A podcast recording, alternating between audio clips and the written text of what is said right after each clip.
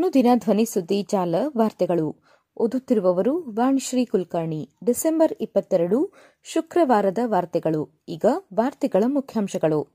ಜಮ್ಮು ಮತ್ತು ಕಾಶ್ಮೀರದಲ್ಲಿ ಸೇನಾ ವಾಹನದ ಮೇಲೆ ಉಗ್ರರ ದಾಳಿ. ನಾಲ್ವರು ಯೋಧರು ಹುತಾತ್ಮ.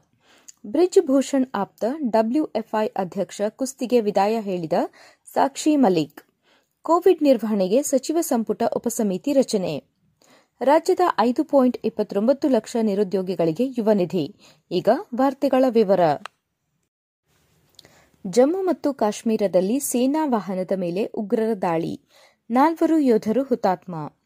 ಜಮ್ಮು ಮತ್ತು ಕಾಶ್ಮೀರದ ಪೂಂಚ್ ಜಿಲ್ಲೆಯಲ್ಲಿ ಎರಡು ಸೇನಾ ವಾಹನಗಳ ಮೇಲೆ ಭಯೋತ್ಪಾದಕರು ಗುರುವಾರ ಹಠಾತ್ ದಾಳಿ ನಡೆಸಿದ್ದು, ನಾಲ್ಕು ಮಂದಿ ಯೋಧರು ಮೃತಪಟ್ಟಿದ್ದಾರೆ.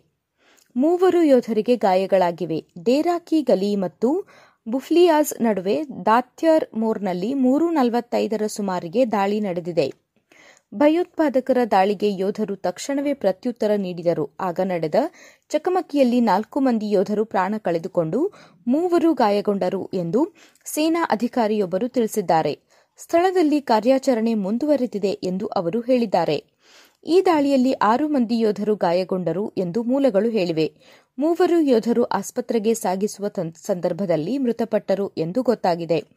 ದಾಳಿ ನಡೆದ ಪ್ರದೇಶವನ್ನು ಸೇನೆಗೆ ಯೋಧರು ಸುತ್ತುವರೆದಿದ್ದಾರೆ. ಭಯೋತ್ಪಾದಕರನ್ನು ಮಣಿಸಲು ಹೆಚ್ಚುವರಿಯಾಗಿ ಯೋಧರನ್ನು ಕಳುಹಿಸಲಾಗಿದೆ ಎಂದು ವರದಿಗಳು ಹೇಳಿವೆ. ಬ್ರಿಜ್ ಭೂಷಣ್ ಆಪ್ತ ಡಬ್ಲ್ಯೂಎಫ್ಐ ಅಧ್ಯಕ್ಷ ಕುಸ್ತಿಗೆ ವಿದಾಯ ಹೇಳಿದ ಸಾಕ್ಷಿ ಮಲಿಕ್. ಎರಡು ಸಾವಿರದ ಹದಿನಾರರ ರಿಯೋ ಒಲಿಂಪಿಕ್ನಲ್ಲಿ ಕಂಚಿನ ಪದಕ ಗೆದ್ದಿದ್ದ ಸಾಕ್ಷಿ ಮಲ್ಲಿಕ್ ಅವರು ಕುಸ್ತಿಗೆ ದೆಹಲಿಯಲ್ಲಿ ಗುರುವಾರ ವಿದಾಯ ಘೋಷಿಸಿದ್ದಾರೆ. ಮಹಿಳಾ ಕುಸ್ತಿಪಟುಗಳ ಮೇಲಿನ ಲೈಂಗಿಕ ದೌರ್ಜನ್ಯ ಪ್ರಕರಣದ ಆರೋಪಿ ಬ್ರಿಜ್ ಭೂಷಣ್ ಶರಣ್ ಸಿಂಗ್ ಅವರ ಆಪ್ತ ಸಂಜಯ್ ಸಿಂಗ್ ಅವರು ಭಾರತೀಯ ಕುಸ್ತಿ ಫೆಡರೇಷನ್ನ ನೂತನ ಅಧ್ಯಕ್ಷರಾಗಿ ಆಯ್ಕೆಯಾದ ಕೆಲವೇ ಹೊತ್ತಿನಲ್ಲಿ ಸಾಕ್ಷಿ ಈ ನಿರ್ಧಾರ ಪ್ರಕಟಿಸಿದ್ದಾರೆ. ತಮ್ಮ ಶೂಗಳನ್ನು ಟೇಬಲ್ ಮೇಲಿಟ್ಟು ಮಾಧ್ಯಮದವರೊಂದಿಗೆ ಮಾತನಾಡಿರುವ ಸಾಕ್ಷಿ, ನಾವು ನಮ್ಮ ಹೃದಯದಿಂದ ಹೋರಾಟ ನಡೆಸಿದ್ದೇವೆ. ಬ್ರಿಜ್ ಭೂಷಣ್ ಅವರಂತಹ ವ್ಯಕ್ತಿಯ ಉದ್ಯಮ ಪಾಲುದಾರ ಮತ್ತು ಆಪ್ತ ಡಬ್ಲ್ಯೂಎಫ್ಐನ ಅಧ್ಯಕ್ಷರಾದ ಆಯ್ಕೆಯಾಗಿರುವುದರಿಂದ ನಾನು ಕುಸ್ತಿ ತೊರೆಯುತ್ತಿದ್ದೇನೆ. ಇನ್ನು ಮುಂದೆ ನನ್ನನ್ನು ಕುಸ್ತಿ ಮ್ಯಾಟ್ ಮೇಲೆ ನೋಡಲಾರಿರಿ ಎಂದು ಕಣ್ಣೀರು ಹಾಕಿದ್ದಾರೆ. ನಾವು ಮಹಿಳಾ ಅಧ್ಯಕ್ಷರ ಆಯ್ಕೆಯನ್ನು ಬಯಸಿದ್ದೆವು, ಆದರೆ ಅದು ಸಾಧ್ಯವಾಗಲಿಲ್ಲ ಎಂದು ಬೇಸರ ವ್ಯಕ್ತಪಡಿಸಿದ್ದಾರೆ.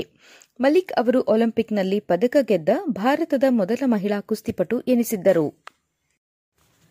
ಕೋವಿಡ್ ನಿರ್ವಹಣೆಗೆ ಸಚಿವ ಸಂಪುಟ ಉಪಸಮಿತಿ ರಚನೆ. ಕೋವಿಡ್ ಸಮರ್ಪಕ ನಿರ್ವಹಣೆ ಹಾಗೂ ಪಾರದರ್ಶಕತೆಗಾಗಿ ಸಚಿವ ಸಂಪುಟ ಉಪಸಮಿತಿ ರಚಿಸಲಾಗುವುದು. ಈ ಸಮಿತಿಯು ತಾಂತ್ರಿಕ ಸಲಹಾ ಸಮಿತಿ ಜೊತೆ ಸಂಪರ್ಕದಲ್ಲಿದ್ದು ನಿರಂತರ ನಿಗಾ ಇಡಲಿದೆ ಎಂದು ಮುಖ್ಯಮಂತ್ರಿ ಸಿದ್ದರಾಮಯ್ಯ ಹೇಳಿದರು. ರಾಜ್ಯದಲ್ಲಿ ಕೋವಿಡ್ ಪ್ರಕರಣಗಳು ಮತ್ತೆ ಹೆಚ್ಚಳವಾಗುತ್ತಿರುವ ಮತ್ತು ಮೂವರು ಮೃತಪಟ್ಟಿದ್ದಾರೆ. ಹೀಗಾಗಿ ಕೈಗೊಳ್ಳಬೇಕಾದ ಮುಂಜಾಗ್ರತಾ ಕ್ರಮಗಳ ಕುರಿತು ಚರ್ಚಿಸಲು ಗುರುವಾರ ಉನ್ನತ ಮಟ್ಟದ ಸಭೆ ನಡೆಯಿತು. ಸಭೆಯ ಬಳಿಕ ಮಾತನಾಡಿದ ಮುಖ್ಯಮಂತ್ರಿ, ಒಮೈಕ್ರಾನ್ ಉಪತಳಿ ಜೆಎನ್ ಒನ್ ತಳಿಗೆ ಆತಂಕಪಡುವ ಅಗತ್ಯವಿಲ್ಲ. ಆದರೆ ಎಚ್ಚರಿಕೆ ಇರಬೇಕು. ಸದ್ಯ ರಾಜ್ಯದಲ್ಲಿ ಅರವತ್ತು ವರ್ಷ ಕೆಳಗಿನವರಿಗೆ ಮಾಸ್ಕ್ ಕಡ್ಡಾಯವಿಲ್ಲ. ಜನಸಂದಣಿಯಲ್ಲಿ ಮಾಸ್ಕ್ ಧರಿಸಿದರೆ ಒಳ್ಳೆಯದು, ಎಂದರು. ಲಸಿಕೆ ಸಿದ್ಧ ಇಟ್ಟುಕೊಳ್ಳಲು ಸೂಚಿಸಲಾಗಿದೆ. ಅಗತ್ಯ ಇದ್ದರೆ ಲಸಿಕೆ ಖರೀದಿ ಮಾಡುತ್ತೇವೆ. ಕೇಂದ್ರ ಸರ್ಕಾರ ಪೂರೈಸುವ ಮೊದಲು ಖರೀದಿಸುವಂತೆ ಹೇಳಿದ್ದೇನೆ, ಎಂದರು. ಹೊಸ ವರ್ಷಾಚರಣೆ ಕ್ರಿಸ್ಮಸ್ ಹಬ್ಬಕ್ಕೆ ಪ್ರತ್ಯೇಕ ನಿಯಮ ಇಲ್ಲ.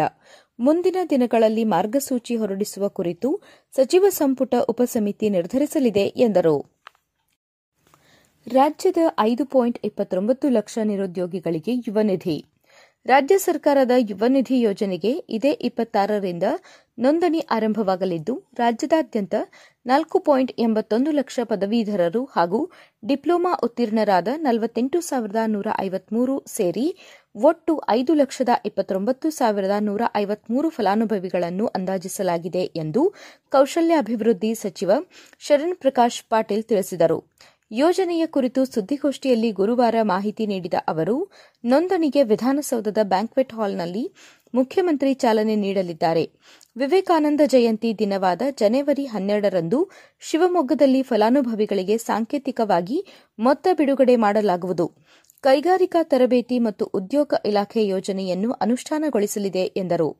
ಪದವಿ, ಡಿಪ್ಲೊಮಾ ವಿದ್ಯಾರ್ಹತೆ ಹೊಂದಿರುವ ಎರಡು ಸಾವಿರದ ಇಪ್ಪತ್ತೆರಡು ಇಪ್ಪತ್ಮೂರನೇ ಶೈಕ್ಷಣಿಕ ವರ್ಷದಲ್ಲಿ ಕಲಿತು, ಎರಡು ಸಾವಿರದ ಇಪ್ಪತ್ಮೂರರಲ್ಲಿ ತೇರ್ಗಡೆ ಹೊಂದಿದ ಕನಿಷ್ಠ ಆರು ವರ್ಷ ಕರ್ನಾಟಕದಲ್ಲಿ ಓದಿದವರು ಯೋಜನೆಗೆ ಅರ್ಹರು ಎಂದು ಸಚಿವರು ತಿಳಿಸಿದರು. ಅರ್ಹ ಅಭ್ಯರ್ಥಿಗಳು ಸೇವಾ ಸಿಂಧು ಜಾಲತಾಣದಲ್ಲಿ ಲಾಗಿನ್ ಆಗಿ ಅರ್ಜಿ ಸಲ್ಲಿಸಬಹುದು. ವಾರ್ತೆಗಳನ್ನು ಕೇಳಿದಿರಿ, ವಂದನೆಗಳು.